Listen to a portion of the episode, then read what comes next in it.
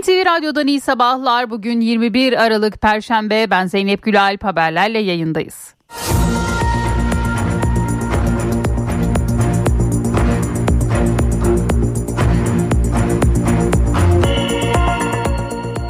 Gözler bugün başkent Ankara'da Merkez Bankası'nın para politikası kurulu toplantısında olacak. Çünkü Merkez Bankası yılın son faiz kararını bugün açıklayacak. Bankanın faiz artışına devam etmesine kesin gözüyle bakılırken faiz kararı kadar metinde verilecek mesajlar da önemli. Reuters'ın 12 ekonomistle yaptığı ankette ortak beklenti 250 bas puanlık yükseliş oldu. Ekonomi alanında önemli açıklamalar geldi Hazine ve Maliye Bakanı Mehmet Şimşek'ten. Meclisteki bütçe görüşmelerinde konuştu Bakan Şimşek, enflasyonla mücadelenin kararlılıkla sürdürüleceğini söyledi. 2026 yılında tek haneli seviyelere düşürmeyi hedeflediklerini ifade etti. Bakan Şimşek vergi sistemine yönelik reform sinyali de verdi. Cumhurbaşkanlığı Kültür Sanat Büyük Ödülleri sahiplerini buldu. Beştepe'de düzenlenen törende konuşan Cumhurbaşkanı Recep Tayyip Erdoğan, İsrail'in Gazze'ye yönelik saldırılarını bir kez daha kınadı. Cumhurbaşkanı 2024 zalimlerin hak ettikleri cezayı görecekleri yıl olacak dedi. Irak'ın kuzeyinde Gara, Hakurk ve Kandil'e hava harekatı düzenlendi. Teröristlere ait 14 hedef imha edildi. Çok sayıda terörist de etkisiz hale getirildi. Tuzla Piyade Okulu'nda 10 Kasım'da kursiyer teğmenler arasında Atatürk fotoğrafı takmama nedeniyle tartışma çıkması gündemde. Milli Savunma Bakanlığı'ndan yapılan açıklamada mevzuata uygun davranmamak ya da yetki dışına çıkarak müdahale etmek de disiplinsizliktir denildi.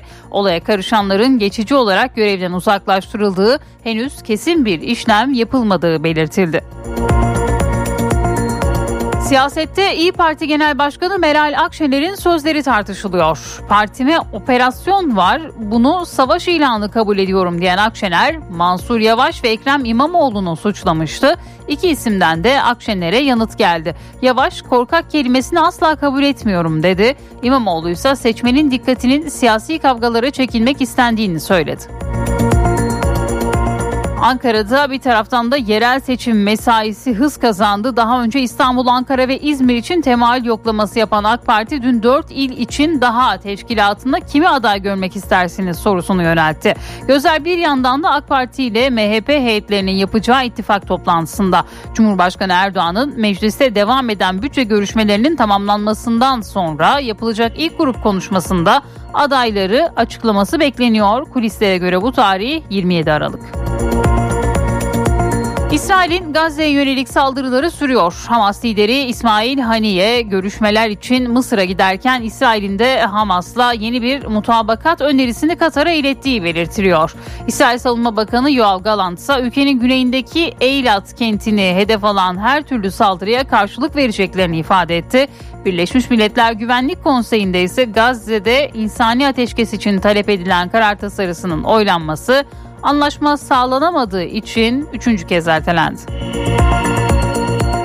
Trabzonspor karşısında takımını sahadan çeken İstanbulspor Başkanı Ecmel Faik Sarıalioğlu kararının arkasında yaptığı hareketin suçlusunun Hakemler ve Futbol Federasyonu olduğunu söyleyen Sarıalioğlu, Federasyon Başkanı Mehmet Büyükekşi'ye tepki gösterdi. Sarıalioğlu alacakları cezanın önemi olmadığını da söyledi.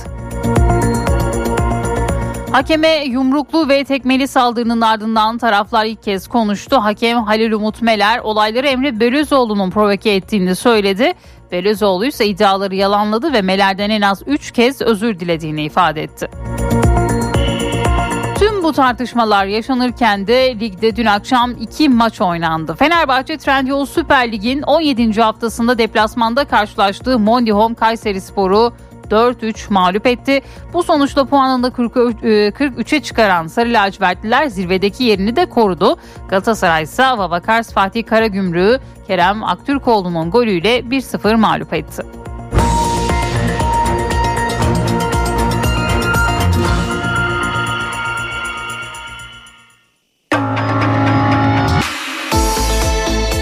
İşe giderken gazetelerin gündemi.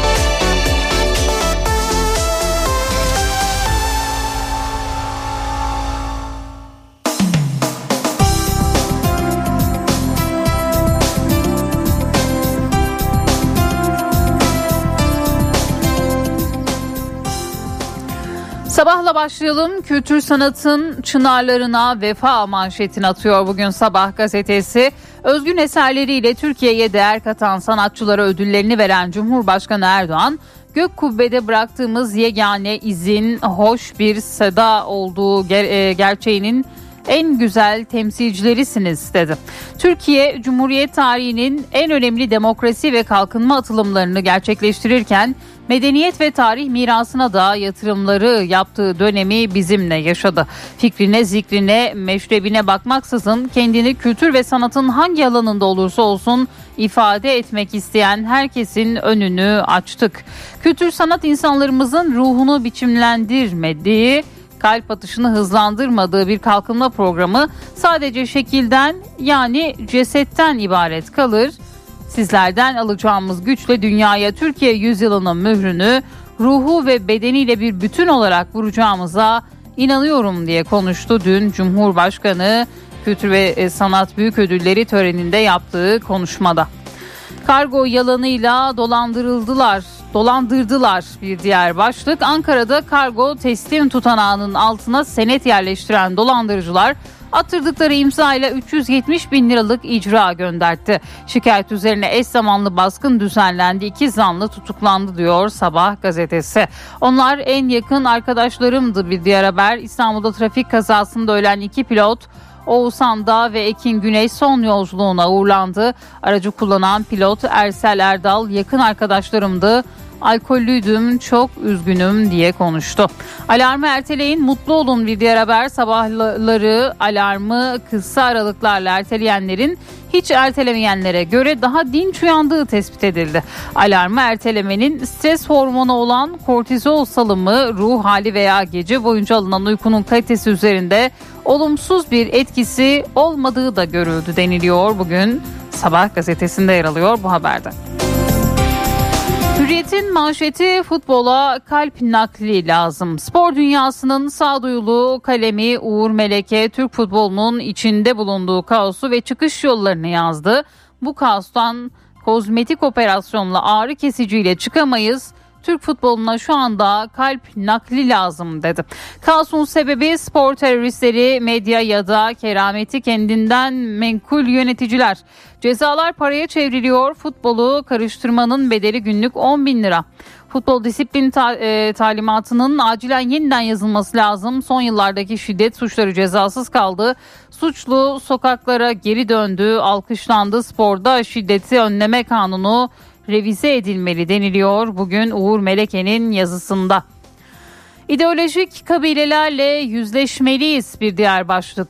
Erdoğan kültür, sanat ve akademi dünyasını tek tipleştiren, çoraklaştıran, baskı altında tutan ideolojik kabileler gerçeğiyle yüzleşmemiz gerektiğine inanıyorum diye konuştu. Yine Cumhurbaşkanı'nın Dün törende yaptığı konuşmalar bu şekilde hürriyette yer buldu.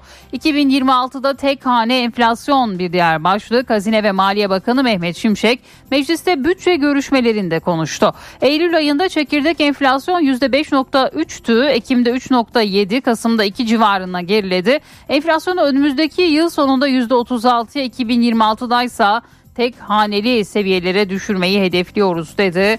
Bakan Şimşek'in açıklamaları da bugün yine hürriyetteydi.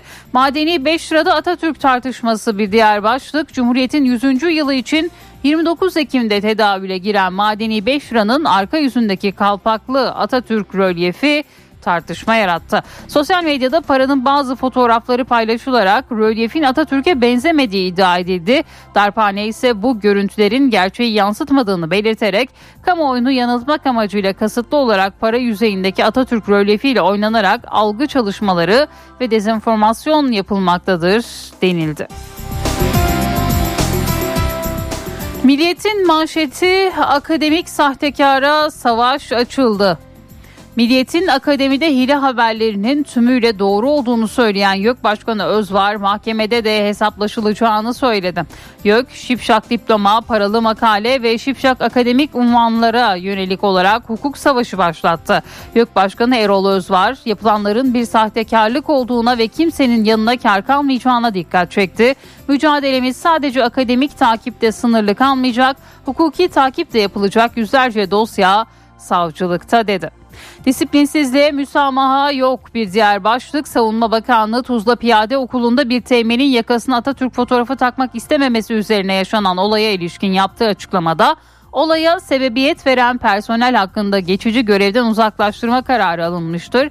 Türk Silahlı Kuvvetleri'nde temel değerlerini sarsacak, disipline aykırı ve askeri hiyerarşiyi bozan, bozabilecek hiçbir kişi olay ve durum, duruma müsamaha gösterilmeyeceğinden en ufak şüphe duyulmamalıdır ifadelerini kullandı.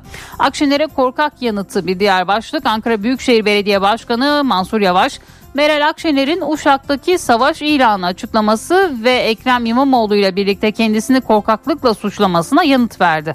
Yavaş Allah'tan başka hiç kimseden korkmam. Her şeyin bir usulü vardır. Eğer altılı masa aday gösterirse aday olacağımı söyledim. Daha bundan net bir şey söylenemez. Bunu kurgulamak altılı masada bulunan liderlere aitti. Sorumlusu ben değilim diye konuştu. Yeni Şafak'ın manşeti 7 Ekim bir destandı. Filistin'de birliği sağlamak için Hamas'la El Fethi'yi uzlaştırma çabaları sürerken El Fethi'den önemli bir açıklama geldi. Yeni Şafak konuşan Fethi Hareketi Merkez Komitesi Genel Sekreteri Cibril Er Rucub Hamas'ın İsrail'e karşı gerçekleştirdiği Aksa tufanını sahiplendi ve 7 Ekim kahramanca bir destandı dedi.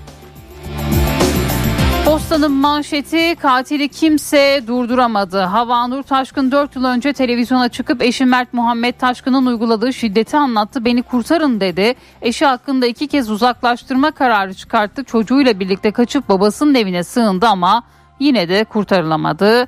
Mehmet, e, Mert Muhammed Taşkın o evi pompalı tüfekle basıp eşini, kayınpederini, kayınvalidesini ve anneanneyi öldürdü diyor. Posta gazetesi bugün bu kadın cinayeti haberini de manşetine taşıyor. Cumhuriyet Gazetesi anaokulunda imam derste manşetiyle çıkıyor. Bugün iktidarın eğitimi dinselleştirme adımlarına yenisi eklendi. ÇEDES kapsamında bu kez bir imam anaokulunda çocuklara ders verdi. Kocaeli'nde bir imam Karamürsel Anaokulu'nda eğitim gören küçük çocuklara yardımlaşmayı anlattı. Yetkililer ise skandal için 10 dakikalık etkinlik savunmasını yaptı diyor ve bu haberi de Cumhuriyet Gazetesi bugün manşetine taşıyor. Şimdi bir araya gideceğiz sonrasında haberlerle devam edeceğiz. NTV Radyo Titanic Hotels köşedeki kitapçıyı sunar. Merhaba, ben Adnan Bostancıoğlu. Vladimir Tumanov'un genç okurlar için yazdığı Gizemli Haritalar dizisinin dördüncü ve son kitabı Volkandan Kaçmak isimli roman Gün Işığı kitaplığından çıktı. Kitabı Türkçe'ye Mine Kazmaoğlu çevirmiş. Vladimir Tumanov edebiyata meraklı genç okurların yabancısı olduğu bir yazar değil. Daha önce Kraliçeyi Kurtarmak ve Böcek Çocuğun yanı sıra Gizemli Haritalar dizisinden Haritada Kaybolmak, Suda Kaybolmak ve Ateşten Kaçmak adlı romanları yayınlanmıştı. Tumanov 1961 Moskova doğumlu ama uzun yıllardır Kanada'da yaşıyor ve Batı Ontario Üniversitesi'nde hocalık yapıyor. Romana gelirsek. Alt kardeşler Mariana ve küçük kardeşi Jack amcasının hediye ettiği tekne ile gezintiye çıkarlar. Niyetleri Bermuda'da dalış yapmaktır. Ancak dört kafadar teknede yalnızken büyük bir fırtına patlar ve önce açık denize sonra da ıssız bir adaya sürüklenirler. Adadaki yaban hayatının zor koşulları, volkanın varlığı yaklaşan daha beter bir tehlikenin habercisidir. Çocuklar hayatta kalabilmek için hava rulosundaki bilmeceleri hızla çözmek zorundadır.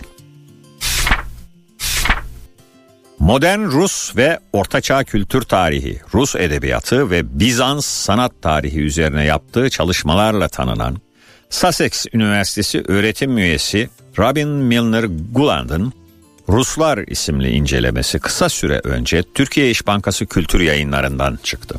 Kitabı dilimize Bahar Tırnakçı çevirmiş. Robin Milner Gulan bu çalışmasında 17. yüzyıldan bu yana dünya tarihinde her zaman önemli bir yer işgal eden bir halkı Rusları anlatıyor.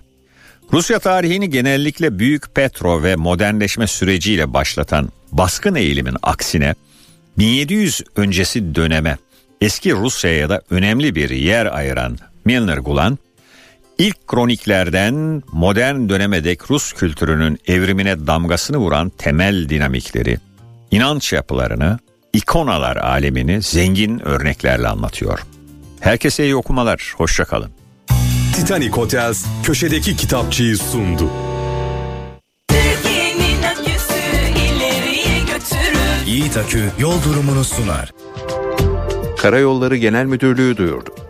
Trabzon Maçka yolunun 2-3. kilometrelerinde ve Aydıncık Silifke yolunun 20-27. kilometrelerinde yol bakım ve onarım çalışmaları yapıldığından ulaşım kontrollü olarak sağlanıyor. Sürücüler dikkatli seyretmeli. Yiğit Akü yol durumunu sundu.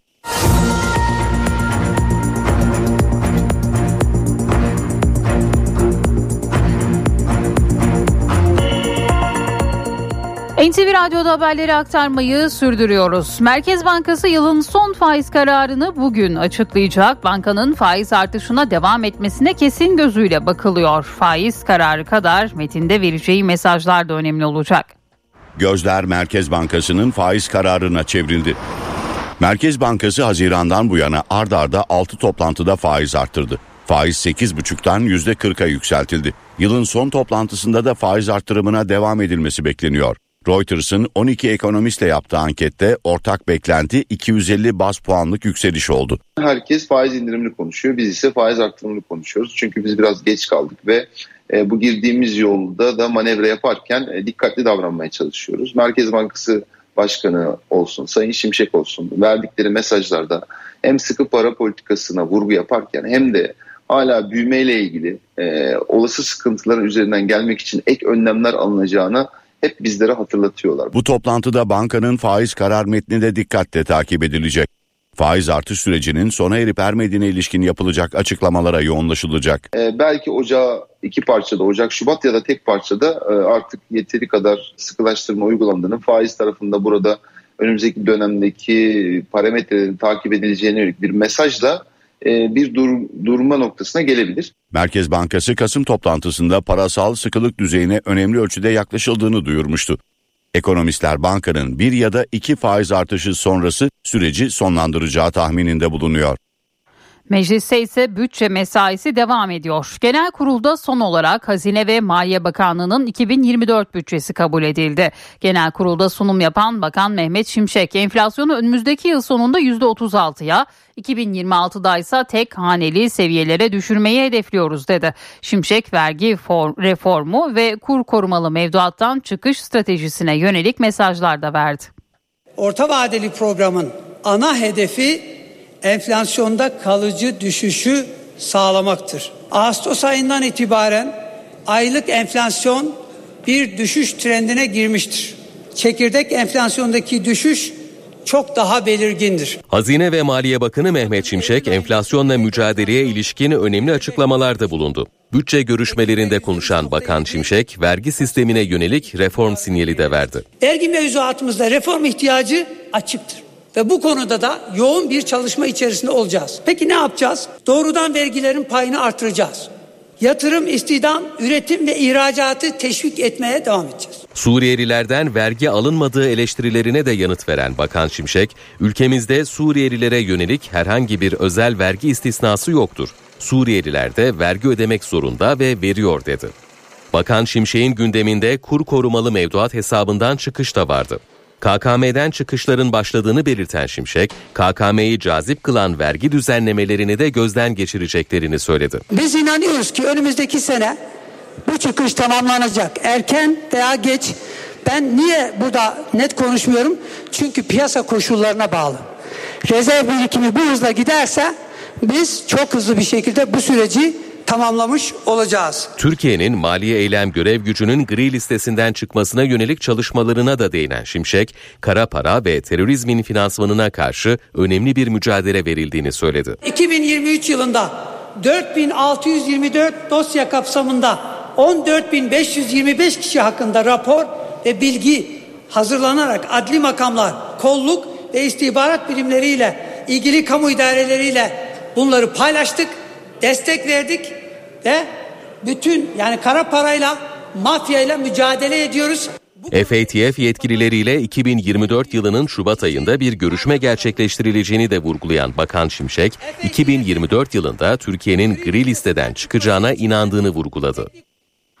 Irak'ın kuzeyindeki terör hedeflerine yönelik hava harekatı yapıldı. 14 hedef etkisiz hale getirildi. Milli Savunma Bakanlığı'ndan yapılan açıklamada Irak'ın kuzeyindeki PKK-KCK terör örgütüne ait hedefler ateş altına alındı. Gara, Hakurk ve Kandil bölgelerindeki teröristler tarafından kullanılan mağara, sığınak, barınak ve depolardan oluşan 14 hedef imha edildi. Harekatta çok sayıda teröristin de etkisiz hale getirildiği vurgulandı.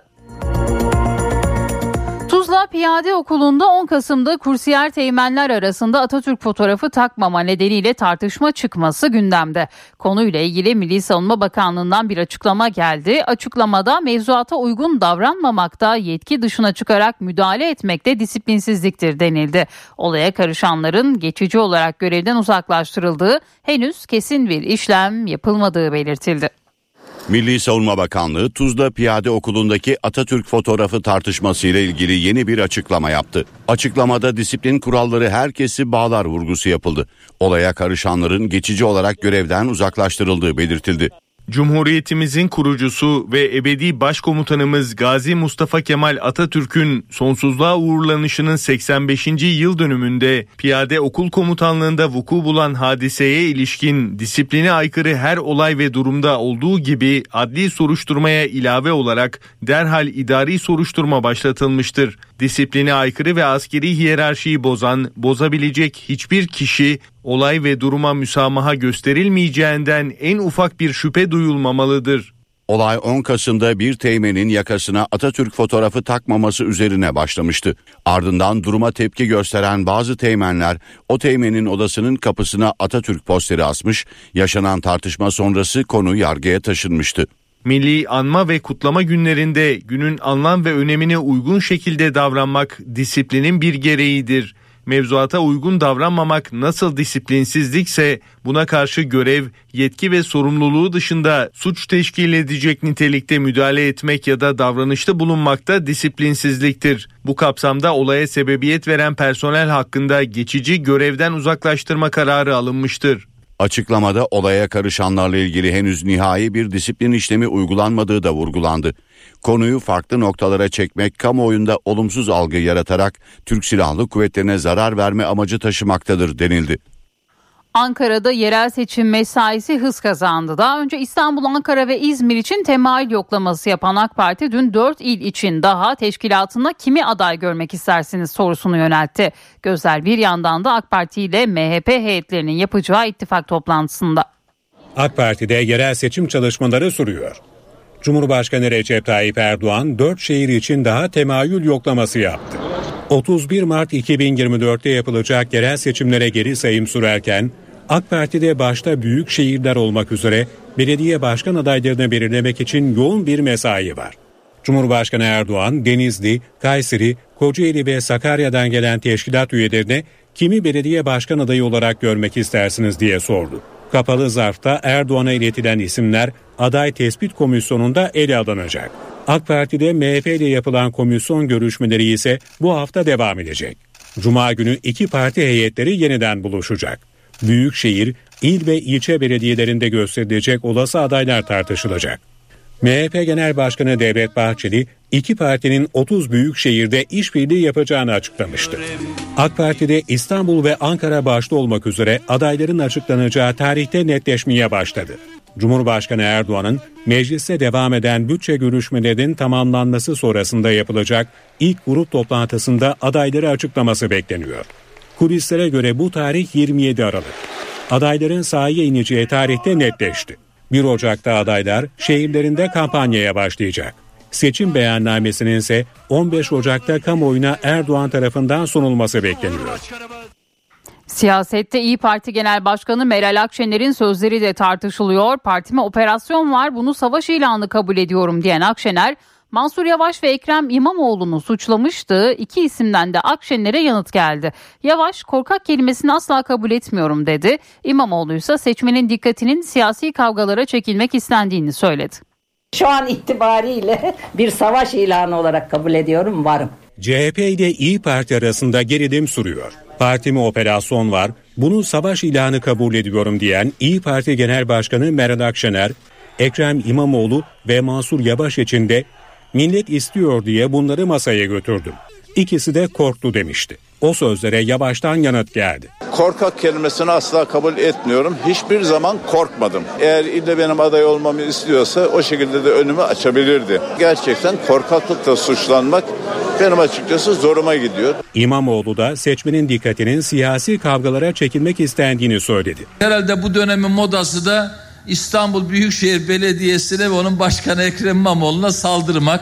Onlara bu modanın tutmadığını, bu modanın modası geçmiş bir iş olduğunu 31 Mart'ta 16 milyon İstanbullu çatır çatır gösterecek. Peki Akşener iç işlerimize karışıyorlar. Bu bir savaş ilanıdır açıklamasıyla kimi kastetti? Bize kim iftira atıyorsa, bizimle kim açık veya gizli şekilde mücadele ediyorsa onunla mücadele edeceğiz anlamına gelir. CHP Genel Merkezi'nde ise konuya henüz bir açıklama gelmedi. MYK ve parti meclisi toplantılarında ilk değerlendirmelerin yapılması bekleniyor. Toplantılarda ayrıca yerel seçim hazırlıkları da ele alınacak.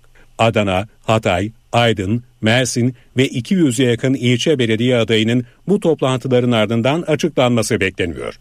CHP'de büyük şehirlerde en fazla başvuru 10 isimle Muğla'ya oldu. İlçelerde en fazla başvuruysa 47 adayla İzmir'in Urla ilçesine yapıldı. Ankara Çankaya'da 25, İstanbul Kadıköy'de ise 14 aday adayı var. Yeniden Refah Partisi Genel Başkanı Fatih Erbakan da yerel seçimlere Ankara, İstanbul ve İzmir dışında kendi adaylarıyla gideceklerini açıkladı. AK Parti ve Yeniden Refah Partisi yetkilileri olası işbirlikleri için temas sağlamıştı. Üç ilde ittifak yönünde bir talep aldıklarını belirten Erbakan konuya ilişkin değerlendirme ve istişarelerinin sürdüğünü söyledi. Çok kısa süre içinde de karar vereceklerini belirtti. Erbakan'ın konuşmasının ardından Kocaeli Büyükşehir Belediye Başkan adayı Doğan Aydal'la bazı il ve ilçe belediye başkan adaylarının tanıtımı yapıldı.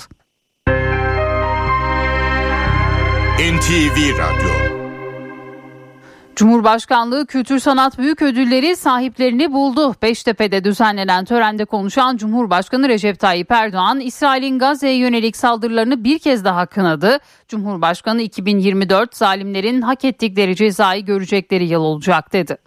Tarih bu iğrenç tabloyu, bunu meşrulaştırmaya çalışanları hak ettikleri şekilde yargılayacaktır. İnşallah 2024 zalimlerin hak ettikleri cezayı gördüğü, mazlumların yaralarının sarıldığı bir yıl olacaktır diye inanıyorum. Cumhurbaşkanı Recep Tayyip Erdoğan, İsrail'in Gazze yönelik saldırılarına tepki gösterdi. Batılı ülkelere de eleştirileri vardı. Gerçekten de yapabilecek olan Gazze'deki katliamı engellemiyor. Bunu samimiyetle yapmak isteyen ise böyle bir imkana sahip değil. Dünyanın anlı şanlı onca devlet yönetiminin İsrail'in katliam ve hırsızlık üzerine kurulu bu vahşi saldırıları karşısında eli kolu bağlı halde durması insanlık adına utanç verici bir durumdur. Erdoğan Beştepe'de düzenlenen Cumhurbaşkanlığı Kültür Sanat Büyük Ödülleri töreninde konuştu kültür sanat faaliyetleri istediğimiz düzeyde değil dedi. Kültür sanat ve akademi dünyasını tek tipleştiren, çoraklaştıran, baskı ve tahakküm altında tutan ideolojik kabileler gerçeğiyle bir an önce yüzleşmemiz gerektiğine inanıyorum. Bu yıl Kültür Sanat Büyük Ödülleri'ne bilim alanında Süleyman Uludağ, kültür alanında Adi Birinci, müzik alanında Emel Sayın, resim alanında İlhami Atalay, karikatür alanında Hasan Aycın, sinema alanında Sami Şekeroğlu, dijital sanat alanında Refik Anadol, mimari alanda Sinan Genim, edebiyat alanında ise Nazan Bekiroğlu layık görüldü. Vefa ödüllerine ise Atilla İlhan, Barış Manço, İsmail Hakkı Uzunçarşılı, Muhsin Ertuğrul ve Samiha Ayverdi değer görüldü. İsrail yönetimi ise yeni bir rehine takas anlaşması için müzakereye hazır olduklarını söyledi ancak sahada saldırılar artmış durumda. İsrail ordusu operasyon alanını genişletti, can kaybı 20 bini geçti. İsrail Cumhurbaşkanı rehinelerin kurtarılması için çatışmalara ara vermeye hazır olduklarını söyledi. Başbakan Benjamin Netanyahu da yeni bir anlaşma için müzakere heyetine talimat verdiğini açıkladı. Peş peşe gelen bu açıklamalara rağmen İsrail ordusu saldırılarını genişletti. Ordu sözcüsü Gazze şehri içindeki Daraj ve Tufah mahallelerine girdiklerini açıkladı. Gazze'nin kuzeyinde operasyonun tamamlanmak üzere olduğu belirtildi. İsrail askerinin güneyde de ilerlediği bildirildi. Ordunun kısa sürede şu ana kadar girmediği yerleşimlere ilerleyeceği açıklandı. Bu arada Gazze Sağlık Bakanlığı 7 Ekim'den bu yana 20 bin Filistinlinin öldüğünü duyurdu. Birleşmiş Milletler Güvenlik Konseyi'nde ise Gazze ilişkin karar tasarısının oylaması üçüncü kez ertelendi. Diplomatların uzlaşamadığı metinde insani yardımlar için çatışmalara ara verilmesi isteniyor. Amerika, metinde Hamas'ı kınayan ifadeler yer almasını istiyor. Amerikan Dışişleri Bakanı Antony Blinken dünyaya Hamas'a baskı uygulama çağrısı yaptı. Blinken, dünya Hamas'a karşı birleşmeliydi dedi. İlaçta uygulanan döviz kuru artırıldı ancak yürürlük tarihi olarak 25 Aralık pazartesi günü belirlendi. Yani önümüzdeki pazartesi günü. Bu karara göre pazartesiye kadar vatandaşın alacağı ilacın fiyatı zamsız kurdan hesaplanmalıydı. İşte bu yüzden şimdilerde piyasada ilaç olmadığı söyleniyor. Eczacılara göre ilaç firmaları ve depolar başta kanser olmak üzere ilaç satışı için pazartesi gününü bekliyor. Ben şu anda size hiçbir şey yok diyorum. İnsülin iğnesi sabahleyin baktım. 3 deponun 3'ünde de yok. Efendim ilaçlarınızı bulabiliyor musunuz? Vallahi ben şu an ilacımı bulamıyorum. Ne hastasısınız? Ben e, ko hastasıyım. Tansiyon ilaçları, şeker ilaçları, kanser ilaçları, antibiyotikler hatta hormon ilaçları. Eczanelerde artık birçok ilaç bulunamıyor. Çok fazla sayıda ilaç yok bir kere. Kalem olarak sayamıyoruz bile.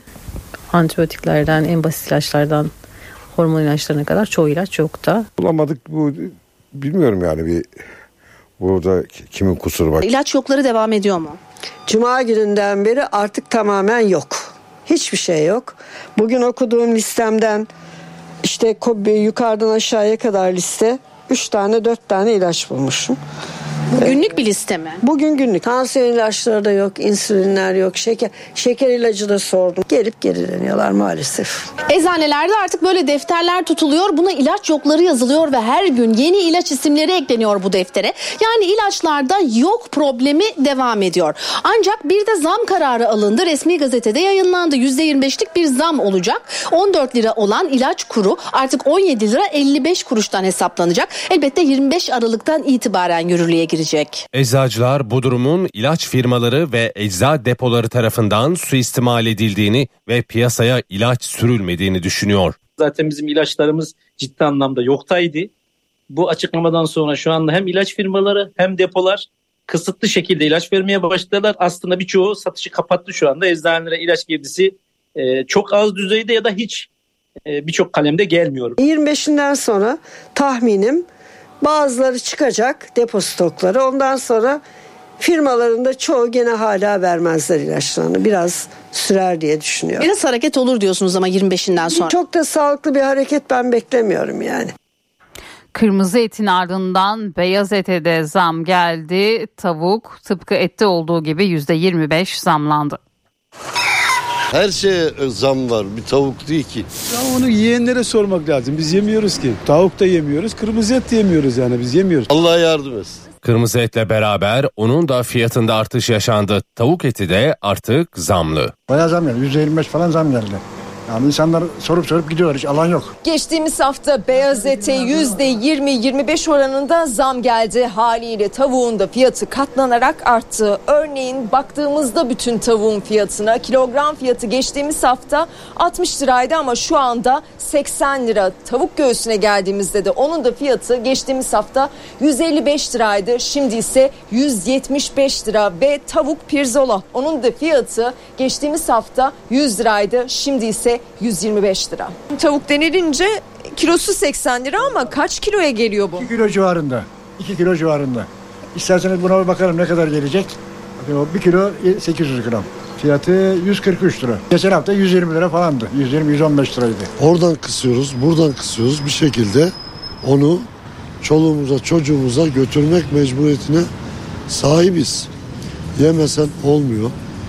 Almasan hiç olmuyor. Büyük marketlerden almaya çalışıyoruz. Kampanya olunca ancak alabiliyoruz. Başka türlü de alamıyoruz. Tavuğa gelen zamla beraber restoranlarda, lokantalarda fiyat tarifeleri de değişti. Şu anda bir tavuk yemeğini görüyorsunuz. Tavuk baget zamdan önce bir porsiyonu 150 liraydı ama şu anda baktığımız zaman bir tabak tavuk bagetin fiyatı 180 lira oldu. Eğer zamlamazsanız şu andaki bu müesseseyi işletemezsiniz.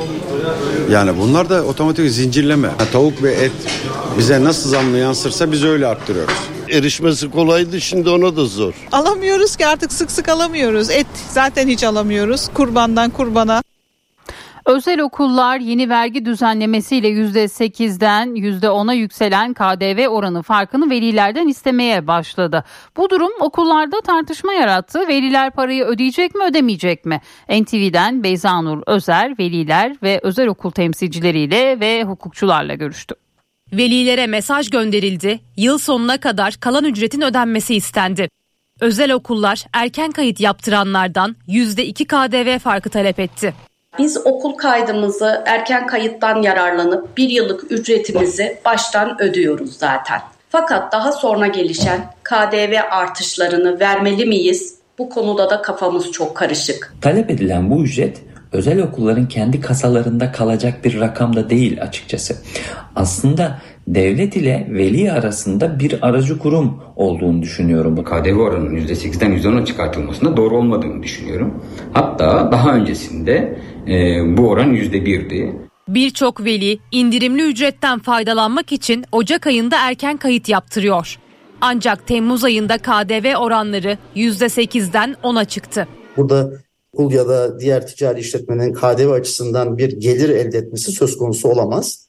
Dolayısıyla da bu KDV'nin e, mutlaka ve mutlaka gideceği yer Hazine ve Maliye Bakanlığı'dır. Pandemi döneminde KDV e, uygulaması 8'den 1'e düşürüldüğü dönemde de Maliye Bakanlığı bu işin KDV'nin nihai tüketicisi ve verginin muhatabı olan velilere %7'lik farkın iade edilmesiyle ilgili bir düzenleme yapmıştı. O zaman da hatta okullarımız bu e, KDV iade etti.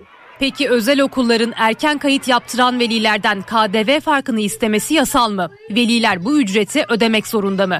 Fatura ne zaman kesilirse o gün o kesildiği dönemdeki yürürlükte olan tutar üzerinden KDV alınır. Yani özel kurumların ben faturayı e, 2023 Ocak ayında kestim ama şimdi iki, yüzde iki daha fark verin diyorsa buna hakkı yok.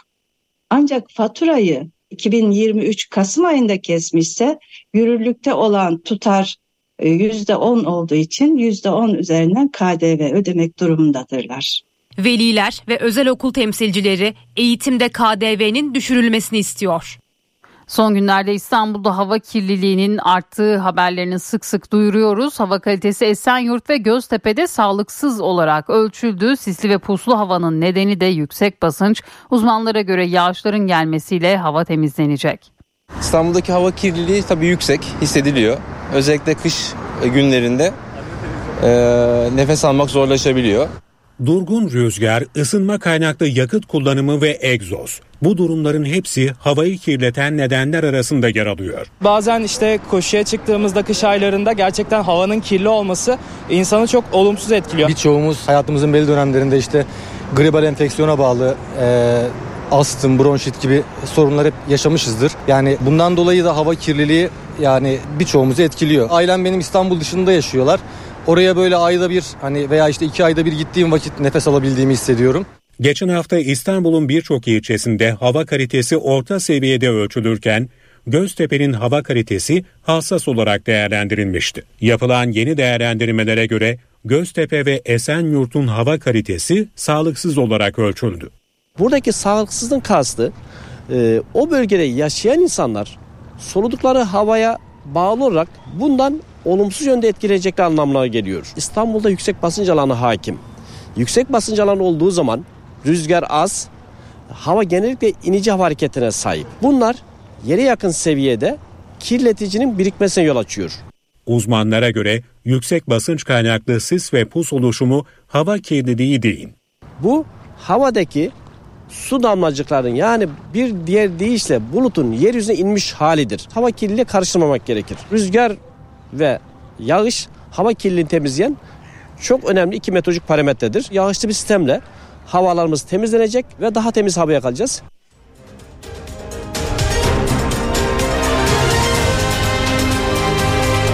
NTV Radyo HDI Sigorta İstanbul'un yol durumunu sunar. İstanbul'da şu dakika itibariyle trafikte yoğunluk haritası %54'ü gösteriyor. Anadolu'dan Avrupa'ya geçişte 15 Temmuz Şehitler Köprüsü'ne giderken Çamlıca Beylerbeyi arasında yoğunluk var. Fatih Sultan Mehmet Köprüsü'ne giderken de İkbal Caddesi Kavacık arası yoğun. Her iki köprüde de yoğunluk var. Avrasya Tüneli ise çift taraflı açık. Avrupa yakasına gelindiğinde E5 Davcılar Florya arasında. Tem'de ise Bahçeşehir iki telli arasında sabah trafiği gözleniyor. İyi yolculuklar. HDI Sigorta İstanbul'un yol durumunu sundu.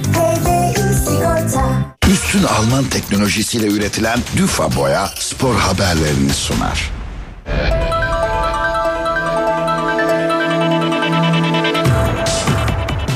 Trendyol Süper Lig'in 17. haftasında dün oynanan maçlarda Fenerbahçe Kayseri Sporu 4-3 yendi. Galatasaray ise 1-0'lık Fatih Karagümrük galibiyetiyle dev derbi öncesi ligin zirvesindeki eşitliği korudu. Sarı lacivertliler 7 gol, 2 penaltı, 2 kırmızı karta sahne olan maçta evine 3 puanla dönmesini bildi. Fenerbahçe'de Michi Batshuayi 3 gol atarak yıldızlaşırken Cengiz Ünder de Sarı lacivertli formayla ilk golünü kaydetti. Sarı lacivertlilerde Fred ve Mert Hakan duraklama dakikalarında kırmızı kart gördü.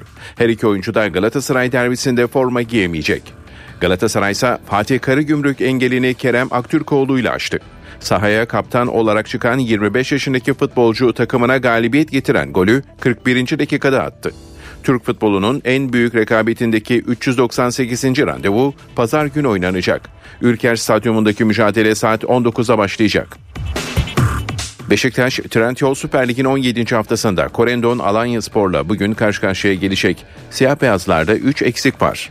Beşiktaş Trendyol Süper Lig'de galibiyet hasretine son vermenin peşinde. Haftaya 26 puanla 5. sırada giren siyah beyazlılar saat 20'de Korendon Alanya Sporu konuk edecek. Tedavileri süren Jetson, Necip ve Umut forma giyemeyecek.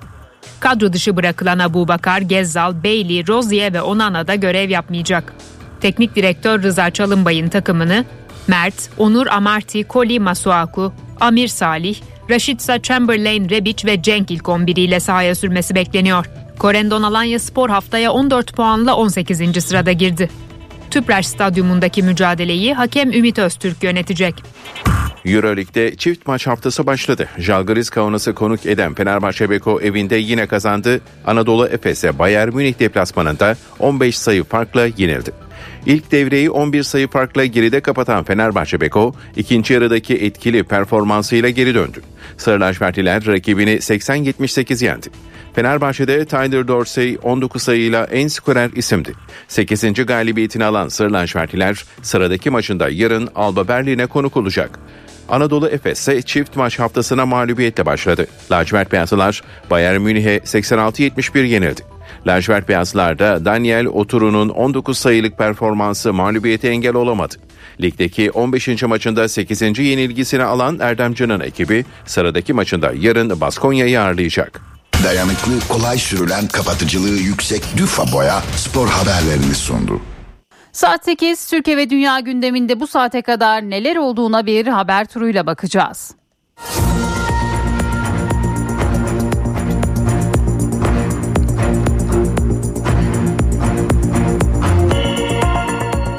Gözler bugün başkent Ankara'da Merkez Bankası'nın para politikası kurulu toplantısında olacak. Çünkü Merkez Bankası yılın son faiz kararını bugün açıklayacak. Bankanın faiz artışına devam etmesine kesin gözüyle bakılıyor. Faiz kararı kadar metinde verilecek mesajlar da önemli olacak. Reuters'ın 12 ekonomiste yaptığı ankette ortak beklenti 250 bas puanlık yükseliş oldu. Ekonomi alanında önemli bir açıklamada dün Hazine ve Maliye Bakanı Mehmet Şimşek'ten geldi. Meclisteki bütçe görüşmelerinde konuşan Bakan Şimşek enflasyonla mücadelenin kararlılıkla sürdürüleceğini söyledi. 2026 yılında tek haneli seviyelere düşürmeyi hedeflediklerini ifade etti. Bakan Şimşek vergi sistemine yönelik reform sinyali de verdi. Cumhurbaşkanlığı Kültür Sanat Büyük Ödülleri sahiplerini buldu. Beştepe'de düzenlenen törende konuşan Cumhurbaşkanı Recep Tayyip Erdoğan, İsrail'in Gazze'ye yönelik saldırılarını bir kez daha kınadı. Cumhurbaşkanı 2024 zalimlerin hak ettikleri cezayı görecekleri yıl olacak dedi. Irak'ın kuzeyinde Gara, Hakurk ve Kandil'e hava harekatı düzenlendi. Teröristlere ait 14 hedef imha edildi. Çok sayıda terörist de etkisiz hale getirildi. Tuzla Piyade Okulu'nda 10 Kasım'da kursiyer teğmenler arasında Atatürk fotoğrafı takmama nedeniyle tartışma çıkması gündemde. Milli Savunma Bakanlığı'ndan yapılan açıklamada mevzuata uygun davranmamak da yetki dışına çıkarak müdahale etmek de disiplinsizliktir denildi. Olaya karışanların geçici olarak görevden uzaklaştırıldığı henüz kesin bir işlem yapılmadığı belirtildi. Siyasette İyi Parti Genel Başkanı Meral Akşener'in sözleri tartışılıyor. Partime operasyon var bunu savaş ilanı kabul ediyorum diyen Akşener, Mansur Yavaş ve Ekrem İmamoğlu'nu suçlamıştı. İki isimden de Akşener'e yanıt geldi. Yavaş korkak kelimesini asla kabul etmiyorum dedi. İmamoğlu ise seçmenin dikkatinin siyasi kavgalara çekilmek istendiğini söyledi. Ankara'da yerel seçim mesaisi ise hız kazandı. Daha önce İstanbul, Ankara ve İzmir için temayül yoklaması yapan AK Parti dün 4 il için daha teşkilatında kimi aday göstermek istersiniz sorusunu yöneltti. Gözler bir yandan da AK Parti ile MHP heyetlerinin yapacağı görüşmede Cumhurbaşkanı Erdoğan'ın ise mecliste devam eden bütçe görüşmelerinin tamamlanması sonrasında yapılacak ilk grup toplantısında adayları açıklaması bekleniyor. Kulislere göre bu tarih 27 Aralık. İsrail'in Gazze'ye yönelik saldırıları sürüyor. Hamas lideri İsmail Haniye görüşmeler için Mısır'a gitti. İsrail'in de Hamas'la yeni bir mütabakat önerisini Katar'a ilettiği belirtiliyor. İsrail Savunma Bakanı Yoav Galant ise ülkenin güneyindeki Eilat kentinin hedef alan her türlü saldırıya karşılık vereceklerini ifade etti. Birleşmiş Milletler Güvenlik Konseyi'nde ise Gazze'de insani ateşkes için talep edilen karar tasarısının oylanması anlaşma sağlanamadığı için üçüncü kez ertelendi. Trabzonspor karşısında takımını sahadan çeken İstanbulspor Başkanı Ecmel Faik Sarıalioğlu kararının arkasında yaptığı hareketin suçlusunun Hakemler ve Futbol Federasyonu olduğunu söyleyen Sarıalioğlu, Federasyon Başkanı Mehmet Büyükekşi'ye tepki gösterdi. Sarıalioğlu alacakları cezanın önemi olmadığını söyledi. Hakeme yumruklu ve tekmeli saldırının ardından taraflar ilk kez konuştu. Dün hakem Halil Umut Meler olayları Emre Belezoğlu'nun provoke ettiğini söylemişti. Belezoğlu ise iddiaları yalanladı ve Meler'den en az 3 kez özür dilediğini söyledi. Tüm bu tartışmalar yaşanırken de ligde dün akşam iki maç oynandı. Fenerbahçe Trendyol Süper Lig'in 17. haftasında deplasmanda karşılaştığı Mondi Home Kayseri Sporu 4-3 mağlup etti. Bu sonuçla da puanını 43'e çıkardı ve Sarı Lacivertliler zirvedeki yerini korudu. Galatasaray ise Vavakars e, Fatih Karagümrük'ü Kerem Aktürkoğlu'nun golüyle 1-0 mağlup etti.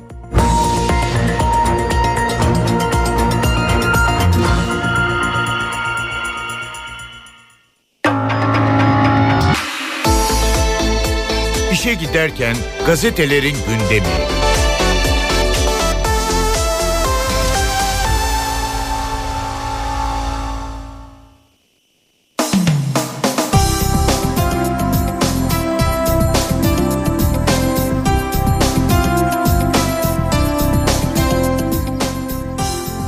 Sabahla başlıyoruz. Kültür sanatın çınarlarına vefa manşetini atıyor bugün sabah gazetesi. Özgün eserleriyle Türkiye'ye değer katan sanatçılara ödüllerini veren Cumhurbaşkanı Erdoğan, gök kubbede bıraktığımız yegane izin hoş bir sada olduğu gerçeğinin en güzel temsilcilerisiniz dedi. Türkiye, Cumhuriyet tarihinin en önemli demokrasi ve kalkınma atılımlarını gerçekleştirirken medeniyet ve tarih mirasına da yatırımları yaptığı dönemi bizimle yaşadı. Fikrine, zikrine, meşrebine bakmaksızın kendini kültür ve sanatın hangi alanında olursa olsun ifade etmek isteyen herkesin önünü açtık. Kültür sanat insanlarımızın ruhunu biçimlendirmediği, kalp atışını hızlandırmadığı bir kalkınma programı sadece şekilden yani cesetten ibaret kalır. Sizlerden alacağımız güçle dünyaya Türkiye yüzyılının mührünü ruhu ve bedeniyle bir bütün olarak vuracağımıza inanıyoruz diye konuştu Cumhurbaşkanı Erdoğan.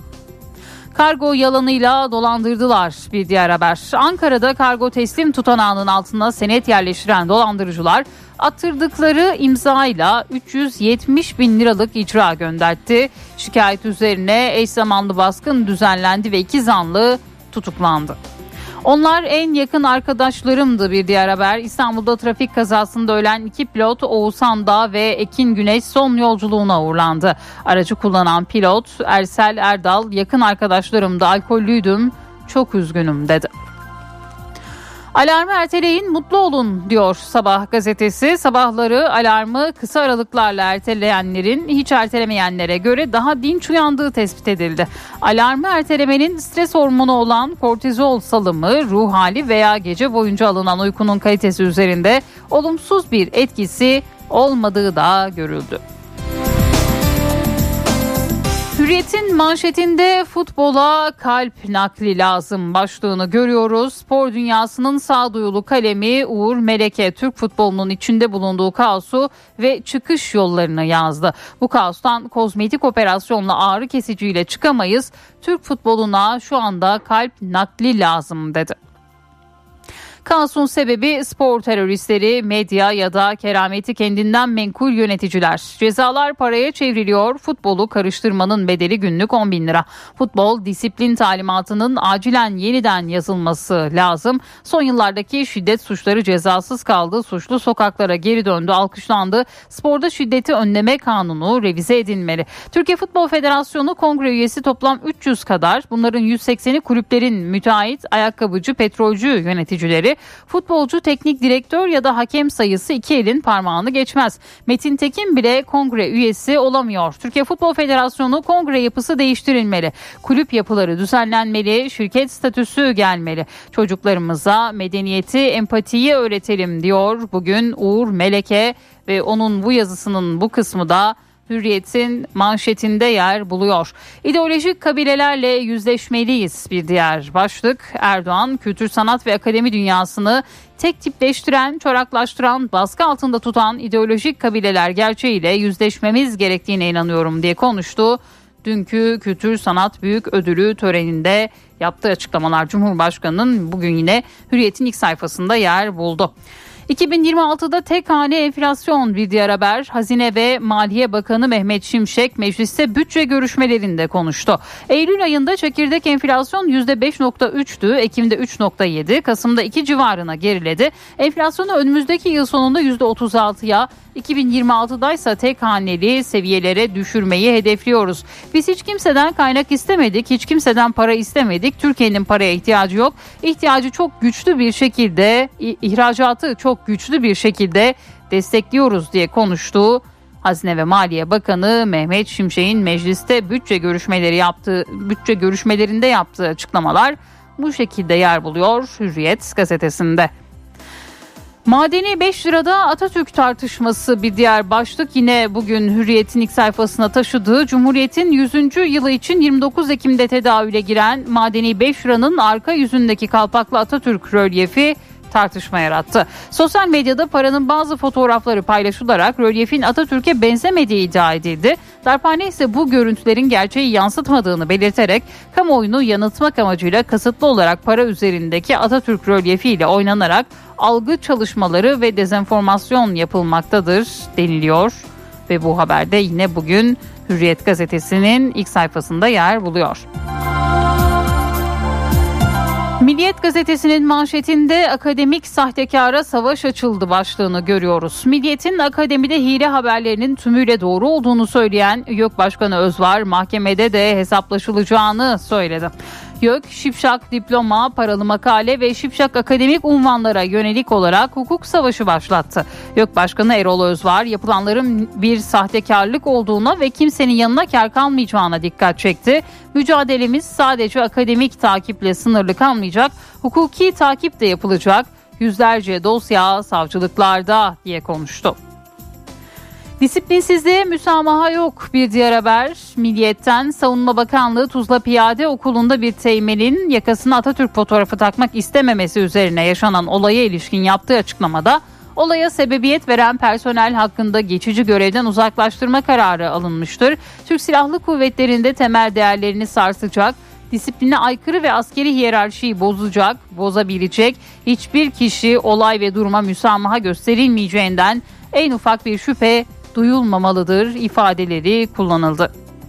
Akşener'e korkak yanıtı yine Milliyet'ten ilk sayfadan bir diğer başlık. Ankara Büyükşehir Belediye Başkanlığı Mansur Yavaş, Meral Akşener'in Uşak'taki savaş ilanı açıklamasıyla Ekrem İmamoğlu ile birlikte kendisini korkaklıkla suçlamasına yanıt verdi. Yavaş Allah'tan başka hiç kimseden korkmam her şeyin bir usulü vardır. Eğer altılı masa aday gösterirse aday olacağımı söyledim. Daha bundan net bir şey söylenemez. Bunu kurgulamak altılı masada bulunan liderlere aitti. Sorumlusu ben değilim dedi. Bir diğer başlık yine bugün Milliyet gazetesinden yılda 2.25 trilyon lira çöpe gidiyor. Türkiye İsrafı Önleme Vakfı'nın raporuna göre 2022'de Türkiye milli gelirinin %15 olan 2 trilyon 250 milyar lirayı israf etti. Yapılan hesaba göre bu miktarla 1.7 milyon lira değerinde 1, 1 e, milyon 323 bin konut yapılabilir ve konut sorunu çözülebilirdi. 140 milyon lira değerinde 600 yataklı 16.071 hastane kurulabilirdi. 13.2 milyon lira değerinde 16 derslikli 170.454 ilkokul ve ortaokul yapılabilirdi.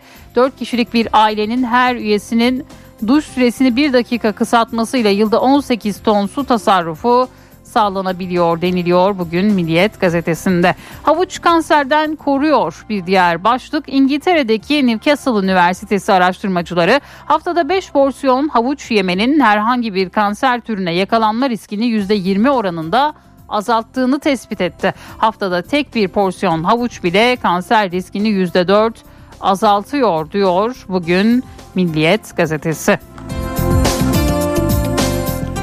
Yeni Şafak gazetesinin manşetinde 7 Ekim bir destandı başlığı yer buluyor. Filistin'de birliği sağlamak için Hamas'la El uzlaştırma çabaları sürerken El önemli bir açıklama geldi. Yeni Şafak konuşan Fethi Hareketi Merkez Komitesi Genel Sekreteri Cibril Er-Rucub, Hamas'ın İsrail'e karşı gerçekleştirdiği Aksa tufanını sahiplenerek 7 Ekim kahramanca bir destandı dedi. Postanın manşetinde katili kimse durduramadı başlığını görüyoruz. Havva Nur Taşkın 4 yıl önce televizyona çıkıp eşi Mert Muhammed Taşkın'ın uyguladığı şiddeti anlattı. Beni kurtarın dedi. Eşi hakkında iki kez uzaklaştırma kararı çıkarttı. Çocuğuyla birlikte kaçıp babasının evine sığındı. Ama yine de kurtulamadı. Mert Muhammed Taşkın o evi pompalı tüfekle basıp eşini, kayınpederini, kayınvalidesini ve anneanneyi öldürdü diyor. Bugün Posta Gazetesi bu kadın cinayeti haberini de manşetine taşıyor. Bir diğer başlık 2 yıl hapis istemi sosyal medyadan para karşılığı müstehcen yayın açan Las Kızı lakaplı Gül Hatun'un 2 yıla kadar hapsi istendi. İddianamede müstehcen görüntülerin herkese açık bir platformda çocukların da girip görebileceği şekilde alenen paylaşıldığı belirtildi ve yine bu haberde bugün Posta gazetesindeydi. Fener hata yapmadı diyor Posta. Fenerbahçe Batshuayi'nin hat-trick yaptığı maçta deplasmanda Kayserispor'u 4-3 yendi. Puanını 43'e çıkaran Fener zirvedeki yerini korudu. Son dakikada kırmızı kart gören Fred ve Mert Hakan derbide cezalı duruma düştü. Aslan'a derbi morali bir diğer haber. Galatasaray Fatih Karagümrük'ü 1-0 mağlup ederek zirvede puan farkının açılmasına izin vermedi. Karşılaşmanın tek golünü Kerem Aktürkoğlu attı diyor Posta Gazetesi. Cumhuriyet'in manşeti anaokulunda imam derste iktidarın eğitimi dinselleştirme adımlarına yenisi eklendi. ÇEDES kapsamında bu kez bir imam anaokulunda çocuklara ders verdi. Kocaeli'nde bir imam Karamürsel Anaokulu'nda eğitim gören küçük çocuklara yardımlaşmayı anlattı. Yetkililer ise skandal için 10 dakikalık etkinlik savunmasını yaptı.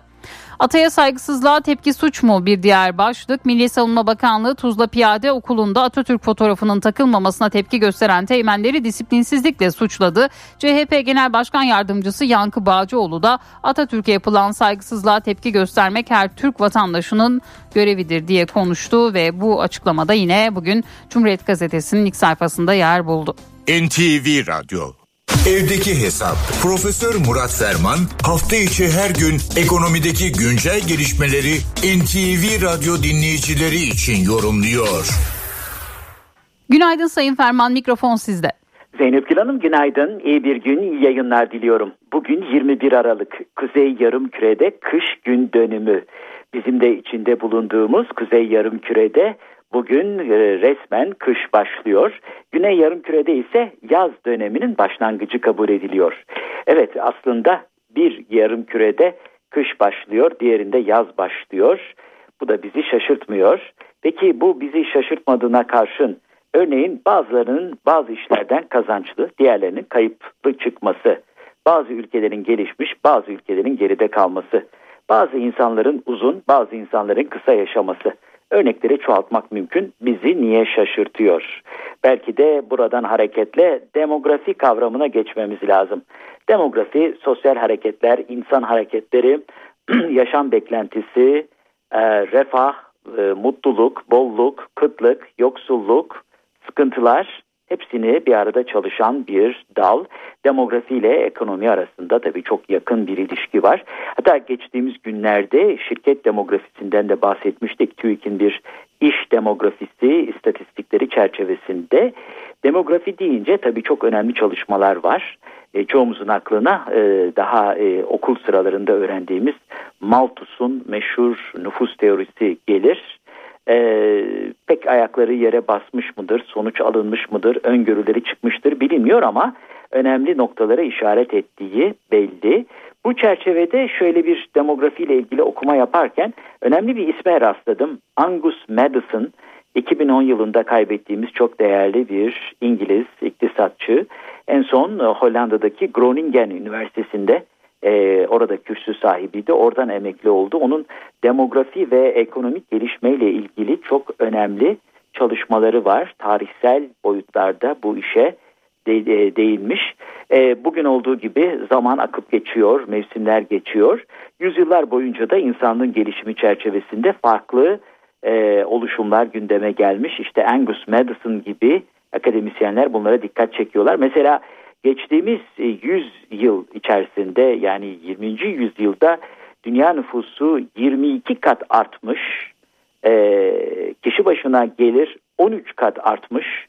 E, küresel milli gelir, küresel e, gayri safi yurt içi hasılada 300 kat artmış. Bir önceki 100 yılda dünya nüfusu sadece 6'da 1 oranında büyümüş ve e, kişi başına milli gelirde hiçbir gelişme olmamış. Nitekim e, bin yılından 1820'ye kadar e, dünyada e, ortalama gelir sadece yüzde 50 büyürken e, nüfus da 4 kat artmış. 800 küsür yıl içerisinde. Ama 1820 yılından sonra e, kişi başına milli gelirin 8 misli arttığını e, buna karşılık e, nüfusun 5 misli arttığını görüyoruz. Yani refaha 1820'li yıllardan sonra ulaşılmaya başlanmış. O da tabii sanayi devriminin bir e, belki tezahürü ama önemli noktalardan bir tanesi demografinin de çalışma alanı hayat uzunluğunda yaşam süresinde elde edilen önemli gelişmeler. Bin yılına kadar, binli yıllara kadar e, yeni doğan biri e, ortalama 24 yıl yaşamak beklentisiyle karşı karşıyaydı. Yani bin yılına kadar dünyada ortalama yaşam süresi 24 yaş olarak çalışılıyor. E, bunlardan e, üçte biri e, bir yaşına gelmeden zaten hayata vefat ediyordu, veda ediyordu. Ve 1820 yılına kadar da bu beklenti 24-25 yıllık yaşam beklentisinde e, çok böyle e, ufak gelişmeler, pozitif gelişmeler oluyor.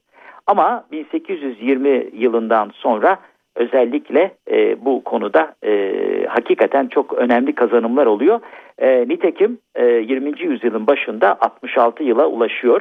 Bugün de biliyorsunuz 80'li yıllardan bahsediyoruz. Evet demografi, ekonomi, kıt kaynakların nasıl dağılacağı, birinin kazancı, diğerinin kaybı Birinde kış döneminin başlangıcı, diğerinde yaz mevsiminin başlangıcı. Dünya böyle e, çelişkilerin, dünya böyle çatışmaların bir arada yer aldığı bir platform belki de. Bize de ekonomi ve diğer pencerelerden bunlara bir anlam kazandırmaya, bunlara yakından bakmaya çalışmak, çabalamaktan başka bir şey düşmüyor ve selam. Bu genel bilgi paylaşımı ve değerlendirme çerçevesinde değerli dinleyenlerimize katma değeri yüksek ve yüksek katma değerli bir gün diliyor. Huzurlarınızdan hürmetlerle ayrılıyorum. Profesör Murat Ferman'la evdeki hesap sona erdi. Kaçırdığınız bölümleri www.ntvradio.com.tr adresinden dinleyebilirsiniz. Dünya markası Bras çatı sistemleri finans bültenini sunar.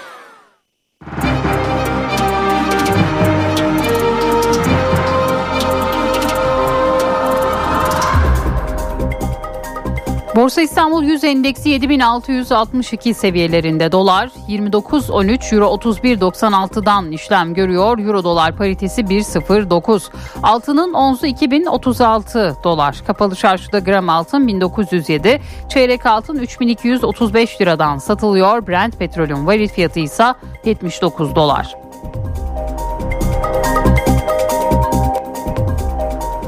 Dünya markası Bras çatı sistemleri finans bültenini sundu. NTV Radyo Benzersiz duvarlar artık hayal değil. Sandeko Boya hava durumunu sunar. Bugün batıda yağmur var, Anadolu'da sis yer yer devam edecek. İstanbul'da öğleden sonra e, hafif yağmur var. Cuma yağış daha kuvvetli, Ankara iki gün yağmurlu, İzmir ve Antalya'da ise beklenen şiddetli yağış nedeniyle su baskını riski var. Antalya'da hortum da oluşabilir, Bursa'da da yağmur var. İstanbul 13, Ankara 9, İzmir 15, Bursa 13, Antalya 18 derece olacak bugün. Eşsiz boya, eşsiz mekanlar. Sandeko Boya hava durumunu sundu.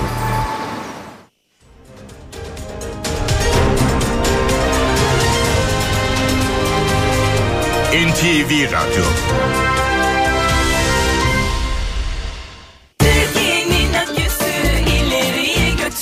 Yiğit Akü yol durumunu sunar. Karayolları Genel Müdürlüğü duyurdu. Beyşehir Isparta yolunun 25-44. kilometrelerinde ve Zonguldak Devrek Mengen yolunun 9-10. kilometrelerinde yol bakım çalışmaları yapıldığından ulaşım kontrollü olarak sağlanıyor. Sürücüler dikkatli seyretmeli. Yiğit Akü yol durumunu sundu. Doğa takvimi. Bugün 21 Aralık 2023 Perşembe. NTV Radyo iyi günler diler. Bugün kış gün dönümü. Kuzey yarımkürede en kısa gündüz ve en uzun gece ile kışın başlangıcı. Güney yarımkürede yazın başlangıcı. Bu mevsimsel döngü eski çağlardan bu yana pek çok kültürde şenliklerle kutlanır. Antik Mısır'da, Uzak Doğu'da, Anadolu'da bugün yapılan törenlerde bereket getirmesi dileğiyle nar kırma adeti vardır. İran'da ise bu gece aile büyükleriyle toplanıp karpuz yemek köklü bir gelenek. Anadolu halk meteorolojisine göre kara kış denen günler bugün bitiyor ve yarından itibaren daha soğuk olacak zemheri günleri başlıyor. Erbain de denen bu dönem 40 gün sürer. Koca karı soğukları, kara koncolos fırtınası hep bu dönemde olur. Anadolu'da denir ki zemheride hava sıcak olursa o yıl kıtlık olur.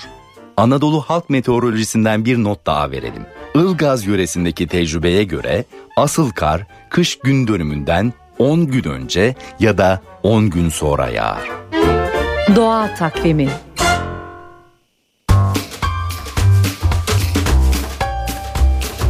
NTV Radyo ile ilgili soru ve görüşlerinizi ntvradio.com.tr adresine yazın.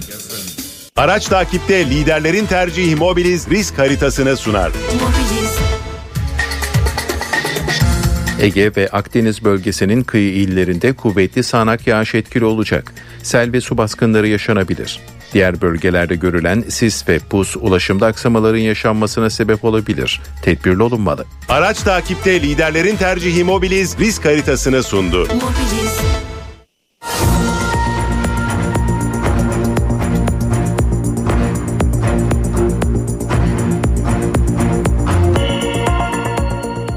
NTV Radyo'da haberleri aktarmayı sürdürüyoruz. Bir yeni haberle başlayalım. İstanbul Sarıyer'de bir tır kamyona çarptı. Kazada bir kişi hayatını kaybetti. İki kişi de yaralandı. İhbar üzerine olay yerine polis, itfaiye ve sağlık ekipleri sevk edildi. Çayırbaşı mevkiinde kazaya karışan araçların yoldan kaldırılmasına çalışılıyor. Merkez Bankası yılın son faiz kararını bugün açıklayacak. Bankanın faiz artışına devam etmesine kesin gözüyle bakılıyor. Faiz kararı kadar metinde vereceği mesajlar da önemli olacak. Gözler Merkez Bankası'nın faiz kararına çevrildi. Merkez Bankası Haziran'dan bu yana ard arda 6 toplantıda faiz arttırdı. Faiz 8,5'tan %40'a yükseltildi. Yılın son toplantısında da faiz arttırımına devam edilmesi bekleniyor.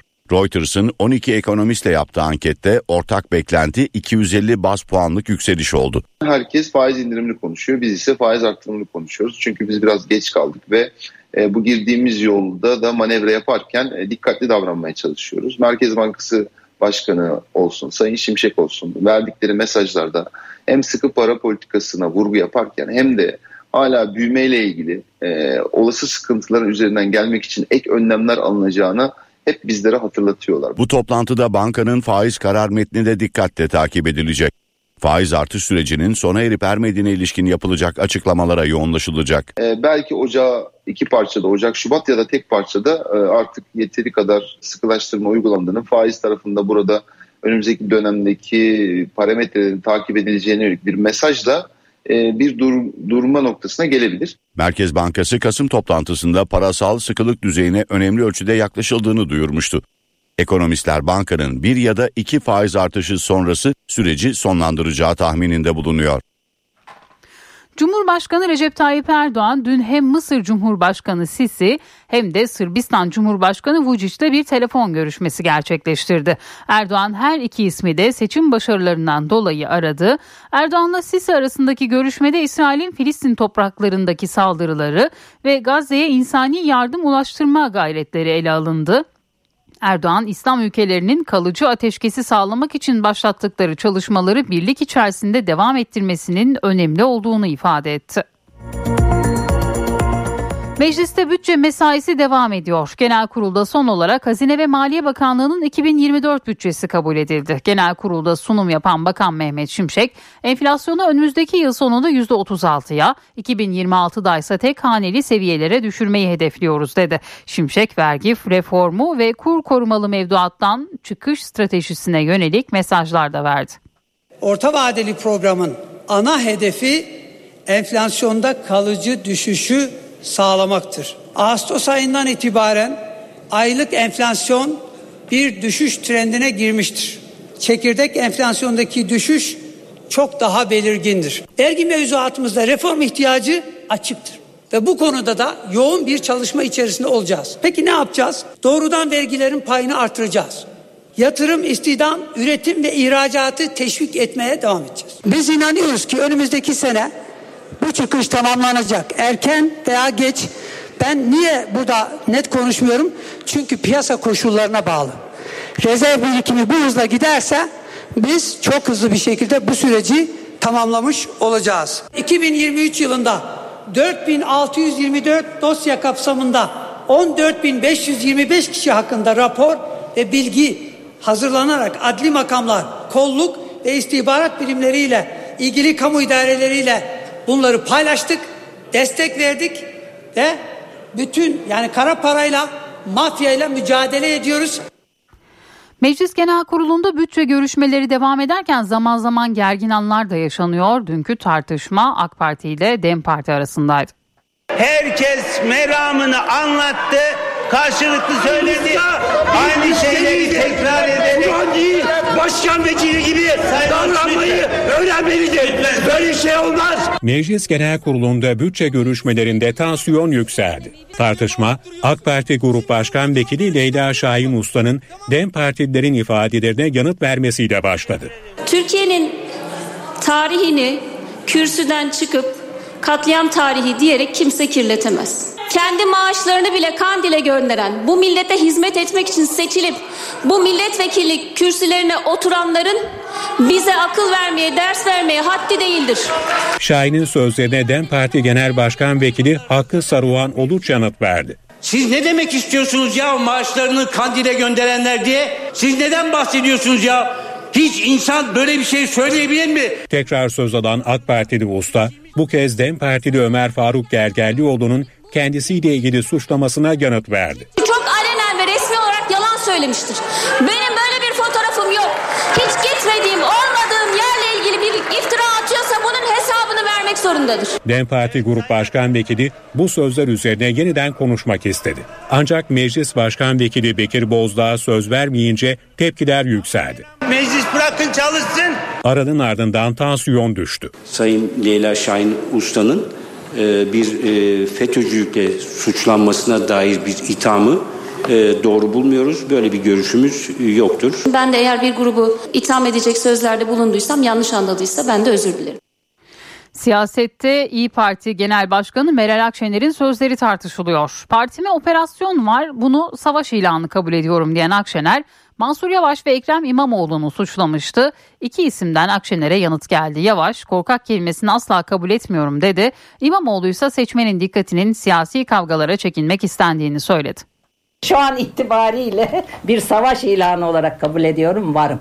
CHP ile İyi Parti arasında gerilim sürüyor. Partime operasyon var, bunu savaş ilanı kabul ediyorum diyen İyi Parti Genel Başkanı Meral Akşener, Ekrem İmamoğlu ve Mansur Yavaş için de millet istiyor diye bunları masaya götürdüm.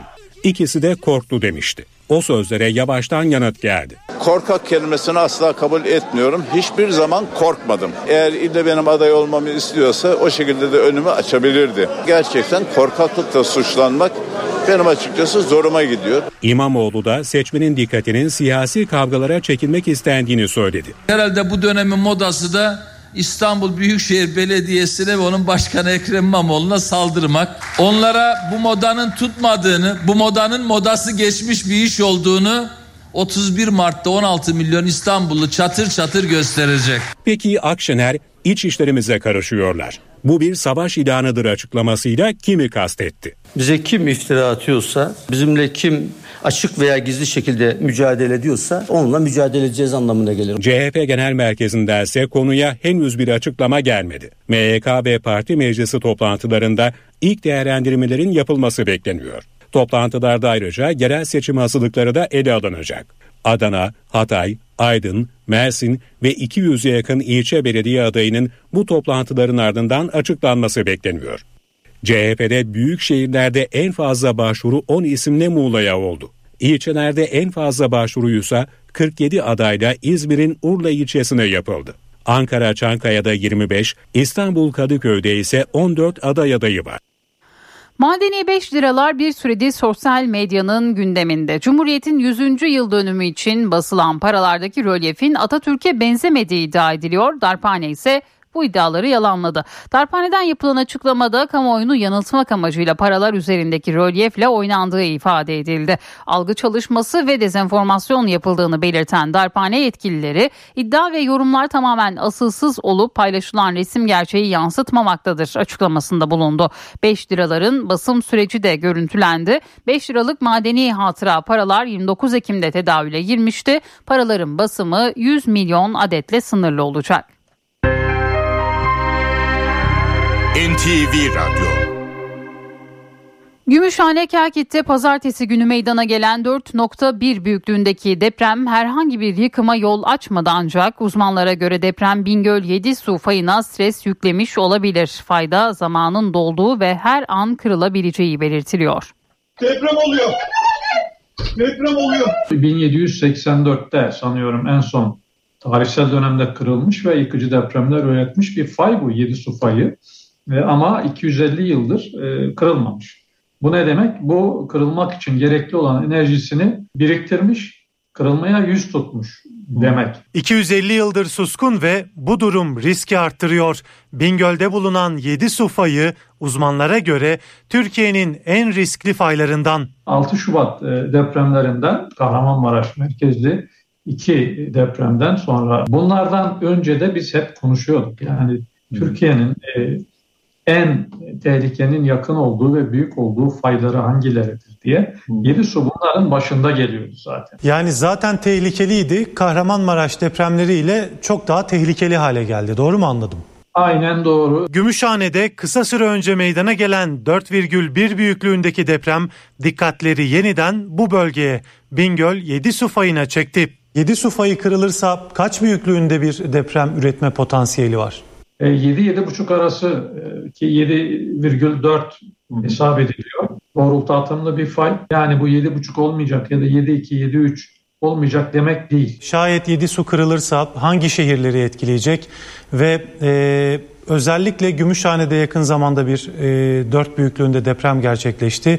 Karadeniz bölgesini etkileme durumu da var mıdır? Kesinlikle var. Kuzey Anadolu fayı gibi levha sınırı transform fay 1000 kilometrenin üzerinde boyu olan bir fayın 50 kilometre kuzeyindeki bir yere Türkiye'nin en güvenli yerleşim alanı derseniz bu çok yanlış olur. Yani bu bölgede yaşayan insanları Gümüşhane'yi, işte Bayburt'u, Erzurum'u, e, Trabzon'u, e, Rize'yi filan siz rahatlatayım derken rehavete sürüklersiniz. Uzmanlar Bingöl'ün çevresindeki şehirlerin yapı stoklarının yenilenmesi gerektiğini, aksi halde 7 su depreminin yıkıcı sonuçları olacağı konusunda uyarıyor.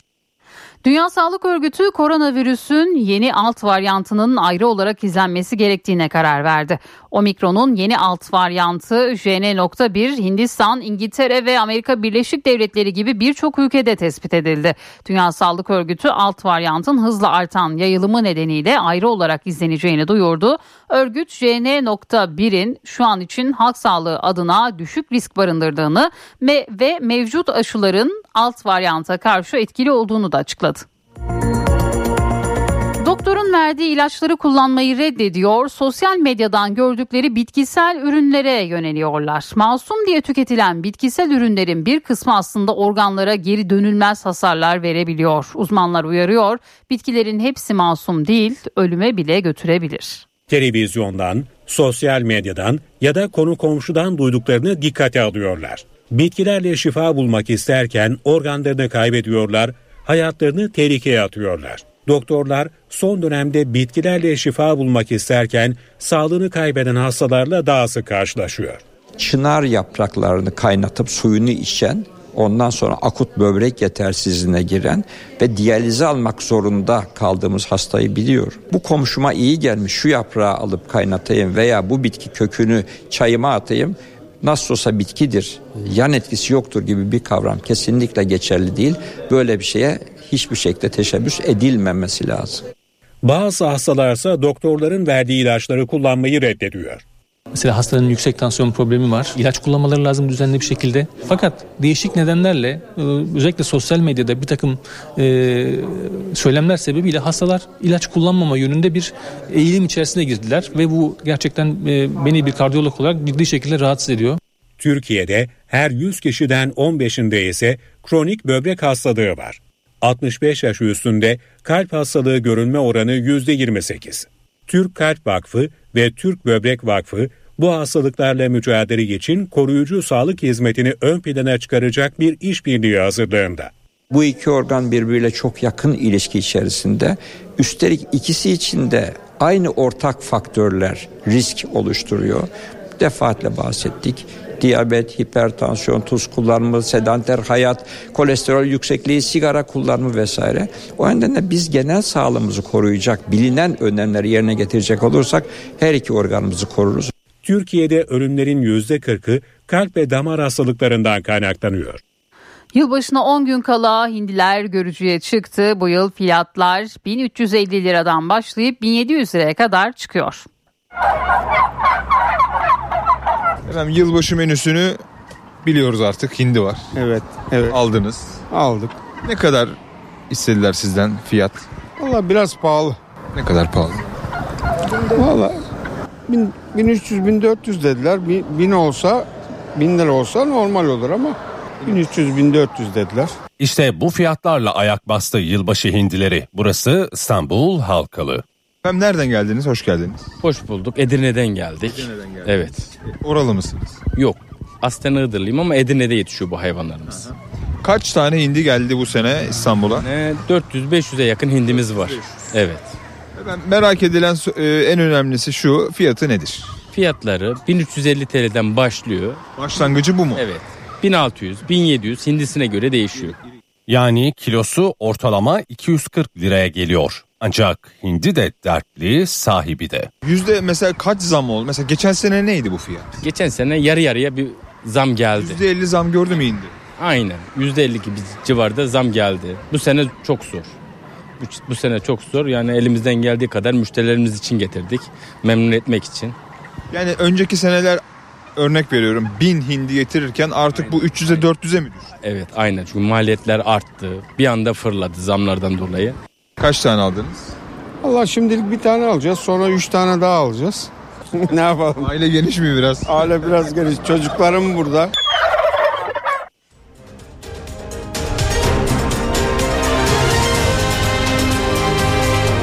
NTV Radyo HDI Sigorta İstanbul'un yol durumunu sunar. İstanbul'da şu dakika itibariyle trafikte yoğunluk haritası %69'u gösteriyor. Anadolu'dan Avrupa'ya geçişte 15 Temmuz Şehitler Köprüsü'ne giderken Çamca Beylerbeyi arasında yoğunluk var. Fatih Sultan Mehmet Köprüsü'ne giderken de İkbal Caddesi Kavacık arasında yoğunluk gözleniyor. Her iki köprüde de yoğunluk var. Avrasya Tüneli çift taraflı açık. Avrupa yakasına gelindiğinde 5'te Beylikdüzü'nden Tem'de ise Esenyurt'tan başlıyor yoğunluk. Bir hatırlatmayı da yapalım. İstanbul Sarıyer'de bir tır kamyona çarptı. Kazada bir kişi hayatını kaybetti. Çayırbaşı mevkinde de kazaya karışan araçların yoldan kaldırılmasına çalışılıyor. İyi yolculuklar. HDI Sigorta İstanbul'un yol durumunu sundu. HDI Sigorta